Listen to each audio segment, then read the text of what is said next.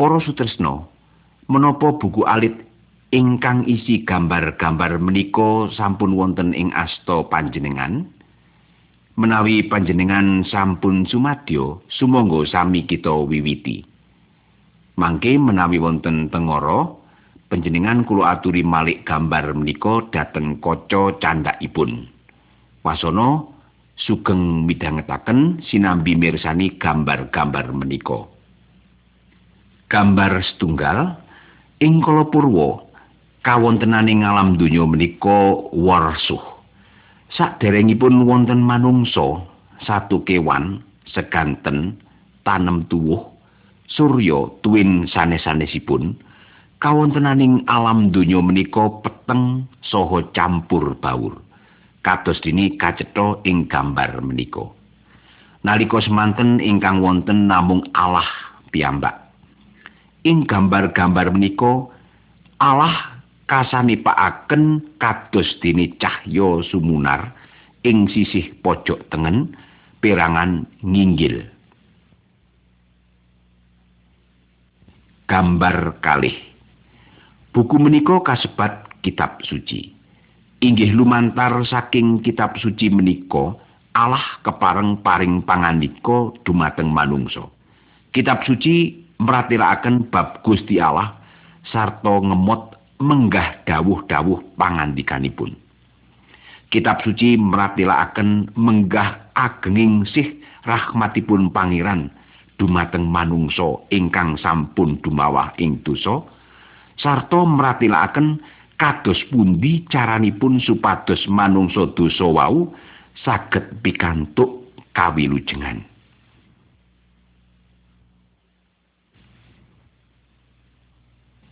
Gambar tiga jagat saisinipun kacipta dening Gusti Allah kalebet sedaya tanem tuwuh tuwin satu kewan. Allah ngersakaken supados sedayanipun wau sageda gesang kanthi rukun sarta tentrem saengga sedayanipun ketingal resep ing paningal.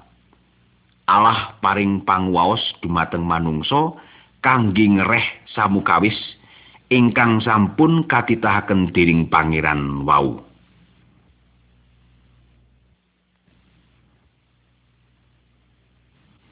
Gambar sekawan manungsa jaler ingkang kawitan kaparingan asmo Adam. Dene ingkang wanudya kaparingan tenger Kawa. Ing gambar A, Adam kalian Kawa gesang kanthi ayem tentrem, wonten ing petamanan Eden utawi petamanan Pirdus. Gusti Allah dawuh, sadingah wit-witani petamanan iki oleh sira pangan wae ing sak senengira kejaba mung wit pangawruing becik lan ala. Iku aja sira pangan wae. Dene samasa sira pangan wae iku mesti sira bakal mati. Nanging setan blithuk Adam tuwin kawa temahan sami nedha waing wit sengkeran wau. Adam tuwin kawa dumawah ing dosa. Awit sampun kumawantun nerak wewaleripun Allah. Ing gambar B minangka dados paukumanipun Adam kalian kawa lajeng dipun tundung saking taman Birdus Ewa semanten Allah taksi tresno dumateng manungsa sarta paring prajanji bilih badhe ngutus juru wilujeng ingkang badhe ngruwat sarta mbirat dosa-dosanipun. Gambar gangsal tiang ingkang bekto pentung menika kain putranipun Adam. Piyambakipun sengit sanget dumateng Abil rayinipun. Ing satunggiling wekdal kain merajaya abil kain sampun damel dosa kados dene Adam kalian Kawa ugi sampun tumindak dosa. Makaten ugi manungsa sedaya tedak turunipun Adam kalian Kawa sampun sami tumindak dosa kalebet kula tuwin panjenengan. Gambar 6 manungsa tedak turunipun Adam saya dangu saya duraka Allah badhe paring paukuman dhateng tiang-tiang wau ananging pranyata taksi wonten tiang ingkang ngabekti dumateng pangeran naminipun Nuh. Allah dawuh supados Nuh yasa baita. Sesampunipun rampung anggenipun sami damel baita. Nuh dalasan brayatipun lajeng lumebet dhateng baita wau. Nuh inggih ngajak tiang-tiang sanes, ananging tiang-tiang sanes wau boten sami pitados bilih Allah badhe paring bebendu. Gambar pitu Sesampunipun Nuh tuwin brayatipun lumebet dhateng ing baita, lajeng wonten jawah ageng sanget ingkang jalari wontenipun banjir patupan. Sedaya wit-witan sarta parden kelem ing toya banjir wau. Kathah tiang ingkang ing sakmangke badhe tumut lumebet dumateng baita wau nanging iman sampun kasep awit Allah piyambak ingkang sampun nutup kontening baita wau. Sedaya tiang ingkang wonten ing sanjawining baita sami pecah awit sami boten pitados dumateng Allah. Nanging Nuh sak brayat sami wilujeng awit sami pitados dumateng Allah. Gambar wolu. Abraham menika tedak turunipun Nuh piyambakipun pitados dumateng Allah. Allah sampun paring prajanji bilih Sarah badhe mbabaraken putra kakung. Milo sinaosa sampun sami sepuh, Abraham saha Sarah taksih kepareng keparingan putra ingkang dipun paringi tenger Iska. Allah ugi paring prajanji bilih saking turunipun Iska badhe miyos juru wilujeng ingkang badhe nebus dosanipun manungsa kalebet dosa kula lan panjenengan. Gambar songo. Tiang ingkang nembe medhak saking ing redi menika Musa, satunggiling tiang ingkang pitados dumateng Allah. Anuju satunggiling wekdal, Musa kadhawuhan minggah dhateng puncaking redi Sinah dening Gusti Allah. wonten ing puncaking redi wau Musa lajeng kaparingan angger-angger sedasa perkawis. Gusti Allah dawuh supados angger-angger utawi pepaken wau kaundangaken dumateng tiang-tiang sedaya.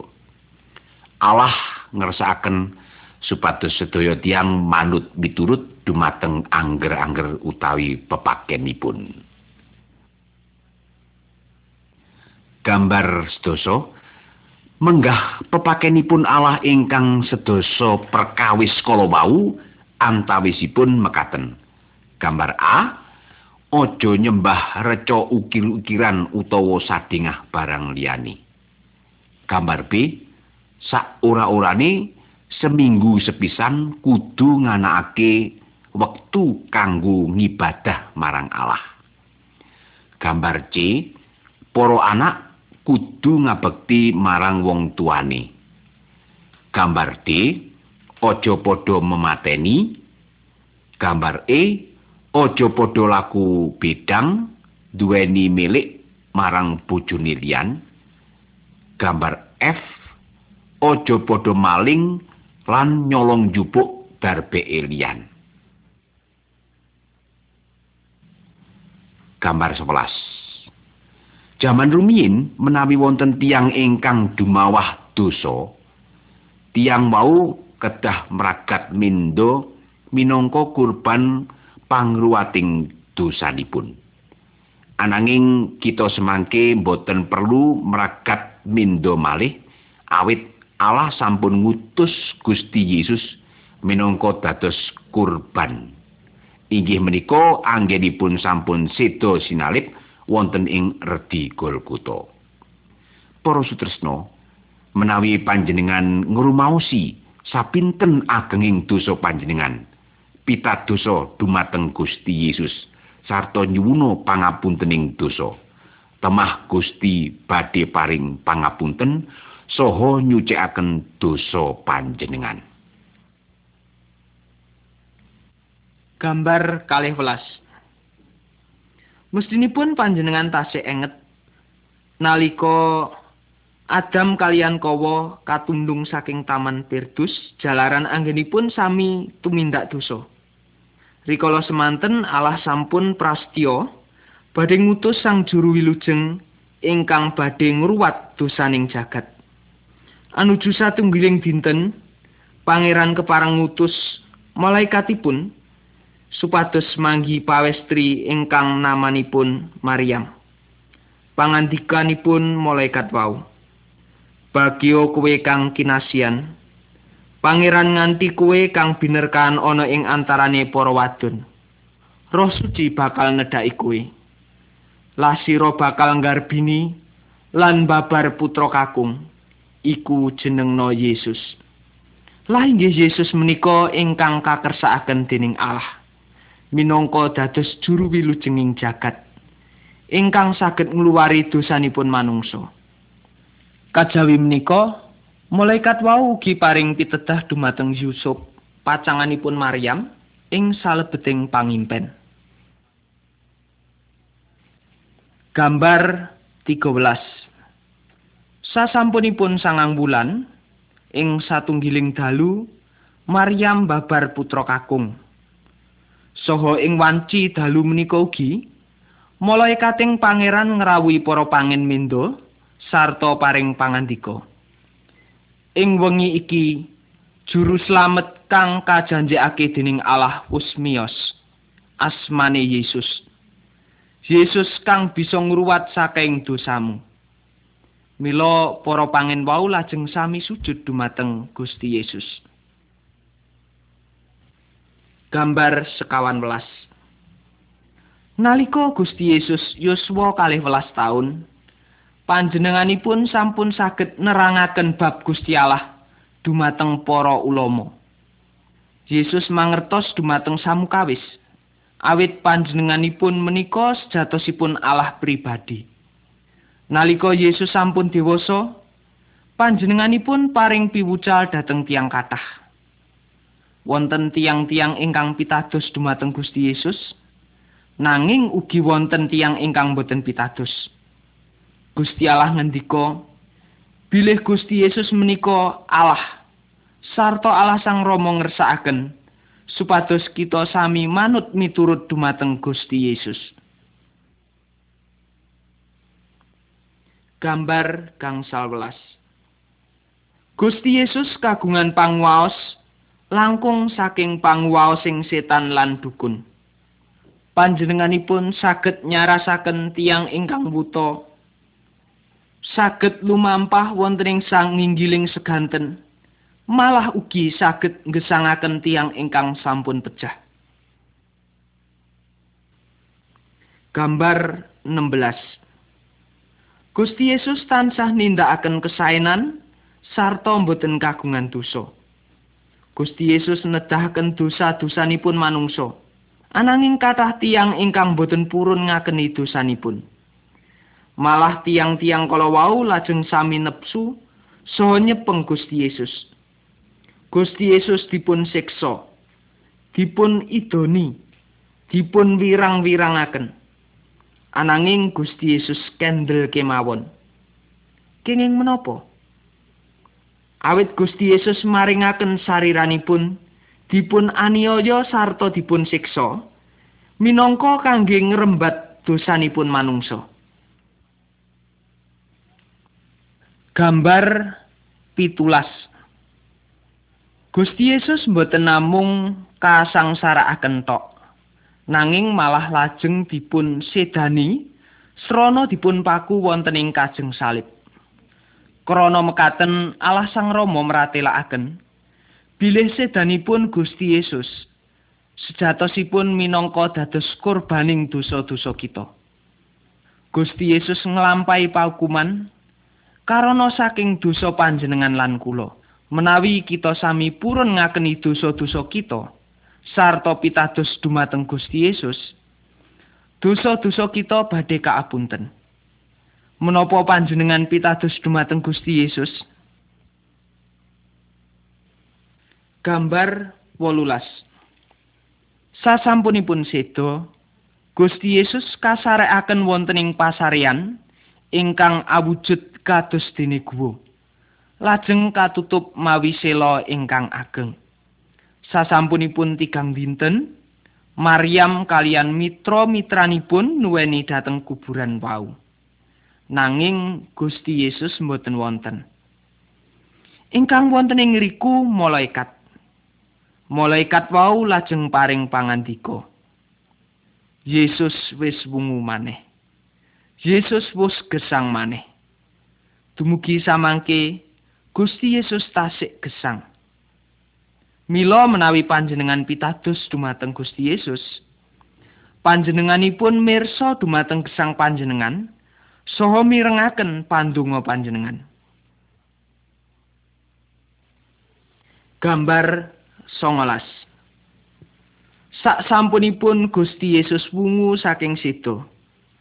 Kathah tiyang ingkang sumerep saha mireng dawuh pangandikanipun. Nanging salah satunggiling muridipun Gusti Yesus ingkang nama Thomas wicanten mekaten. Hm.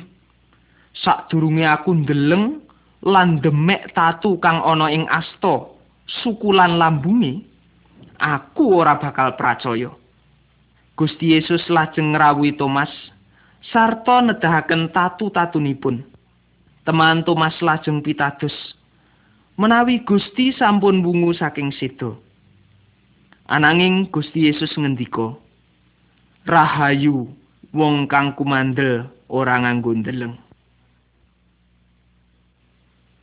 Gambar kalih dosa. Sekawan dosa dinten sak sampunipun Gusti wungu saking sedo, para sekabat kadawan minggah sesarengan dateng ing Parden. Gusti nunten paring dawuh. Ing dina iki aku bakal bali menyang swarga. Sawise aku lunga, kowe padha ngabarno mungguh anggonku kasalib iku kanggo nebus dosane manungsa. Lan sing sapa pracaya marang aku, dosane bakal kaapura.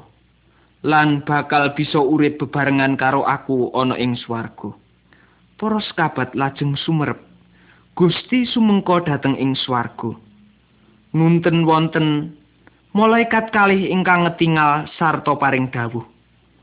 Besok Yesus bakal rawuh maneh perlu ngangkat kabeh manungsa kang pracaya marang panjenengane bali marang swarga. Para sederek, menapa panjenengan pitados dumateng Gusti Yesus supados saged mlebet dhateng swarga?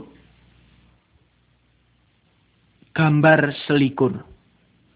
Salib ngengetaken kita dumateng katresnanipun Gusti Yesus. Gusti Yesus ingkang boten kagungan dosa, sampun sumadyo kaaniaya, malah ngantos sedo sinalib. Supados krana mekaten panjenenganipun saged nanggel saha nebus paukumaning dosa. Inggih dosa kula lan panjenengan. Sasampunipun sedo, Gusti Yesus sampun gesang malih. sarta kepareng badhe paring pitulungan dumateng sok sintena ingkang pitados dhateng panjenenganipun. Menawi kita ngakeni dosa-dosa kita sarta pitados dumateng Gusti Yesus. Dosa kita badhe kaapunten. Temah kita badhe gesang sesarengan kalian Gusti ing swarga. Gambar kalih likur. Gusti Yesus ngendika, bilih namung wonten kalih margi. Inggih menika margi ingkang wiyar, tuwin margi ingkang ciut. Wiwit lair mila, sedaya tiang sampun dumunung wonten margi ingkang wiyar wau. Margi ingkang wiyar wau tumuju dumateng seganten latu langgeng sarta paukuman langgeng wonten ing neraka. Menawi wonten tiang ingkang pitados dumateng Gusti, tiang kala wau lajeng kalih dhateng margi ingkang ciut. Margi ciut wau tumuju dumateng gesang langgeng kalian Allah ing swarga. Menapa panjenengan kersa pitados dumateng Gusti Yesus? menawi panjenengan pitados suwawi panjenengan matur mekaten Duh Gusti Yesus kawula ngrumaosi bilih kawula menika tiang dosa. Kawula pitados bilih paduka seda krana anggen paduka kepareng nanggel dosa-dosa kawula. Mugi Gusti kepareng paring pangapunten dumateng kawula so nyucakaken manah kawula. Supados kawula sageda gesang sesarengan kalian paduka. Matur nuwun Gusti Yesus amin menawi kanthi saestu sarta tumemen anggen panjenengan matur dumateng Gusti Yesus kala wau. Panjenengan badhe kaangkat dados putraning pun Allah. Sarta Allah kepareng dados Rama panjenengan. Gambar 13. Menawi kita pitados bilih Gusti Yesus seda kangge nebus dosa-dosa kita. Dosa kita badhe kaapunten sarta manah kita badhe kasucikaken. Menawi manah kita sampun kasucikaken, kita kepareng nyebat Allah menika Rama sarta panjenenganipun kepareng nimbali kita kados dene putra-putranipun. Allah tresna dumateng sedaya tiang kanthi boten benten-bentenaken bangsa, ras sarta golongan. ing gambar menika panjenengan saged mirsani. Nalika Gusti nembe mapak sedaya tiang ingkang pitados dumateng panjenenganipun. Gusti Allah ngersakaken supados kula kalian panjenengan ugi pitados dumateng Gusti Yesus sarta dados putranipun Allah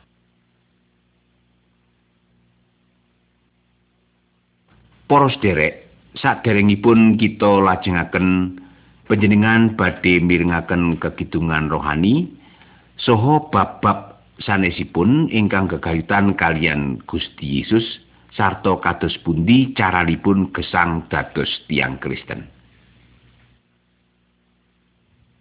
Gambar sekawan likur. Nuju satunggaling wekdal, Gusti Yesus nembe ngendikan kalian satunggiling guru agami ingkang asmo Nikodemus. Kala semanten Gusti nerangaken bab marginipun supados manungsa saged dumugi ing swarga inggih menika srana batos ingkang kedah kaenggalaken.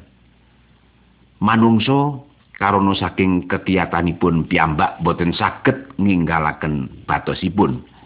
Namung Roh Suci ingkang saged ninggalaken batosipun manungsa. Menawi kita ngakeni dosa-dosa kita sarta pitados bilih namung Gusti Yesus ingkang saged nyucikaken dosa-dosa kita roh suci badhe nginggalaken manah tuwin batos kita. Salajengipun Nikodemus ngakeni dosa-dosanipun sarta pitados menawi Gusti Yesus menika juru wilujeng ingkang saged nyucikaken dosa-dosanipun. Panjenengan kados pundi menapa panjenengan ugi pitados? Gambar selangkung. Sesampunipun Gusti Yesus mikrat dhateng swarga para sekabat lajeng sami makempal saha ndedonga sesarengan. Dumadaan roh suci nedhaki para sekabat wau kanthi swanten ingkang gumrubuk Para sekabat lajeng kaparingan pangwaos kangge nindakaken sedaya dawuhipun Gusti Yesus. Roh suci menika ugi roh panglipur ingkang nyagetaken saben tiang pitados supados saged nindakaken samukawis ingkang dadosaken renaning penggalipun Gusti. Menapa panjenengan kersa nampi roh suci? Menawi panjenengan kersa, Sasampunipun panjenengan pitados bilih Gusti Yesus menika juru wilujeng panjenengan, ugi pitadosa bilih Gusti Yesus keparang utusan Roh Suci supados tansah nunggil wonten ing gesang panjenengan. Gambar 16 Saderengipun kita sami pitados dumateng Gusti Yesus, kita kados dene tiyang ingkang lumampah wonten ing peketeng. Asring dawah sarta kesandung-sandung leripun asring tumindak dosa. Awit boten wonten ingkang nuntun kita saengga kita boten mangertos menapa ingkang kedah kita tindakaken. Sasampunipun kita pitados dumateng Gusti Yesus. Kita kados dini melampah wonten ing margi ingkang pajar. Awit roh suci sumadyo badhe paring pitulungan dumateng kita saha paring pepajar kanthi sabdanipun Gusti Allah. Gambar pitulikur Tiang Kristen kedah gesang miturut kitab suci inggih menika kitab ingkang ngemot sabdanipun Allah. Kitab suci meratelaken bilih kita boten kenging lampah bandrek boten kenging tukar padu.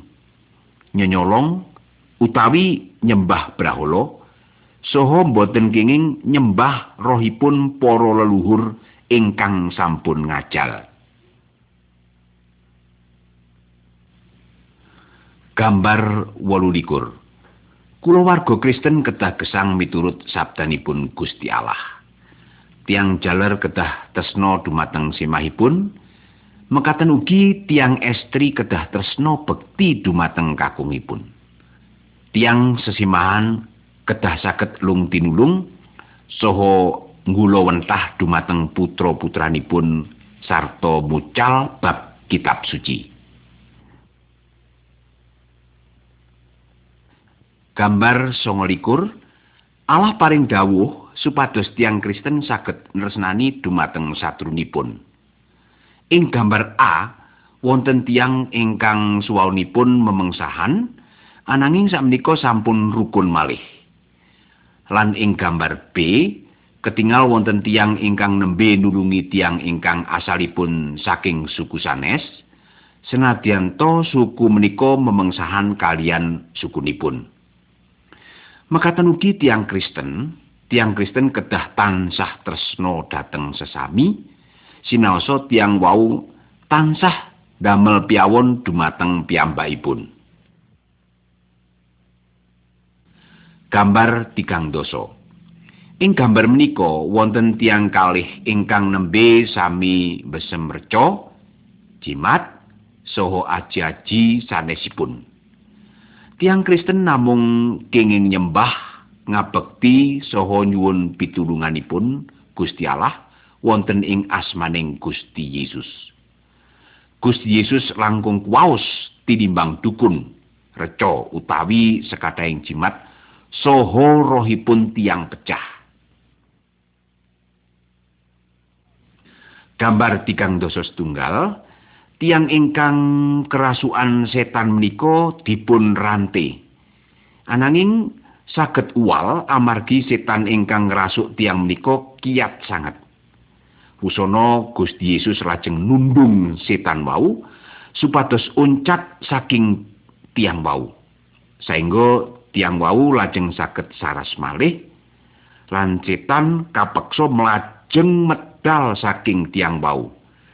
Awit Gusti Yesus langkung kuwaos tinimbang setan. Pramila para sederek sampun sami nyembah dhateng setan. Menawi panjenengan kaganggu dening setan suawi panjenengan nyuwun tulung dumateng Gusti Allah lumantar Gusti Yesus. Gambar tigang dosa kali Gusti Yesus ngersakaken supados tiang Kristen gesang miturut dawuhipun. Nanging wonten tiang ingkang kaginakaken dening setan godho dumateng tiang pitados krana raja brana kadonyan. Supados tiyang wau boten manut miturut dumateng dawuh sabdanipun Gusti. Ananging tiang-tiang Kristen boten purun nuruti. Boten purun nampi barang-barang wau. Awit kepingin derek Gusti Yesus sarta manut miturut dumateng sabdanipun. Lajeng kados pundi panjenengan Gambar tigang dosa tiga. Wonten satunggaling lare ingkang mursal. Piyambakipun sampun royal nelas-nelasaken arta warisan paringipun tiang sepuhipun. Arta wau kangge ngabotoan lampah jino tuwin pesta-pesta sapi kajengipun piyambak. Sasampunipun telas artanipun, boten wonten sanak kadang ingkang purun sapa aruh malih. Kanca kancanipun sami nebih. Lare wau lajeng keduwung. Wusana piyambakipun wangsul malih dumateng griyanipun tiang sepuhipun saha nyuwun pangapunten. Awit saking katresnanipun dumateng anak, mila tiang sepuh kala wau sumadyo paring pangapunten. Saha lare wau katampi dados anakipun malih. Para sutresna, menawi kita dumawah ing dosa malih, kita kedah keduwung.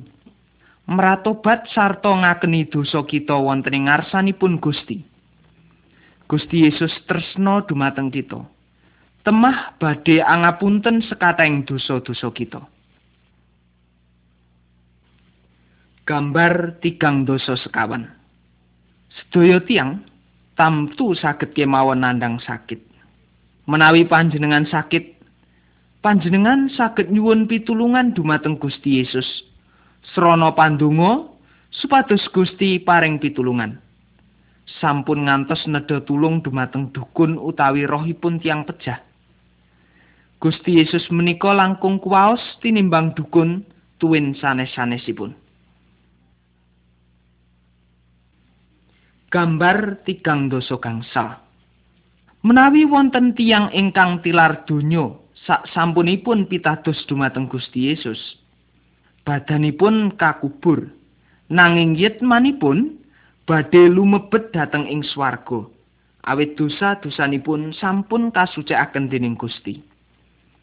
Dene menawi wonten tiang ingkang tilar donya ananging dereng pitados dumateng Gusti Yesus badanipun kakubur ananging yitmanipun badhe kaukum wonten ing latu langgeng awit taksih anggadhahi dosa Lajeng kados pundi menawi panjenengan katimbalan dening Gusti? Menapa dosa panjenengan sampun kaapunten? Gambar tigang dosa enam. Saben peranganing badan kita menika anggadai kewajiban piyambak-piyambak.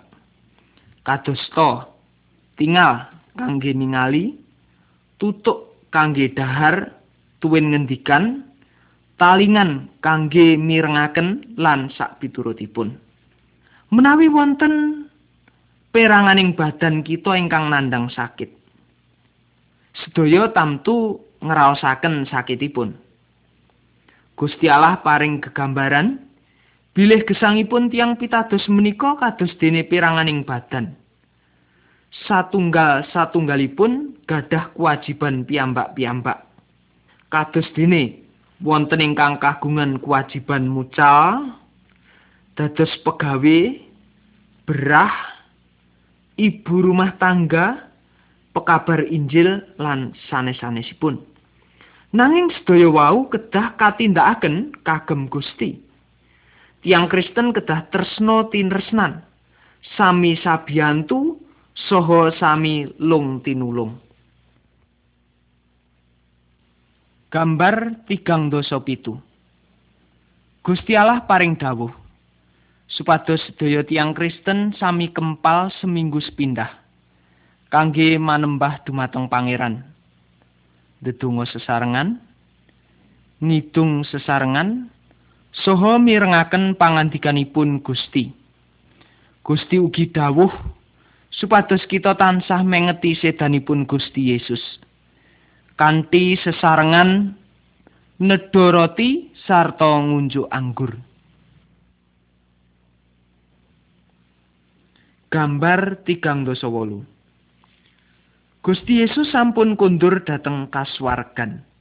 Ananging panjenenganipun badhe rawuh malih ingkang kaping kalihipun. Rawuhipun Gusti Yesus wau sak perlu ngangkat tiang pitados dateng ing swarga. Ananging tiang ingkang boten pitados badhe katilar saha kaukum ing latu langgeng. Saupamiya Gusti Yesus rawuh malih ing dinten menika. Menapa panjenengan sampun sami sumadyo? Gambar tigang dosa songo. Wit ingkang boten ngedalaken woh, mesti badhe kaketok sarta kaobong. Cobi panjenengan pirsani gambar menika. Saben tiyang ingkang nanem wit-witan sampun tamtu ngajeng-ajeng wohipun. Mekaten ugi Gusti Yesus ngersakaken wohe ngagesang saking saben tiyang Kristen.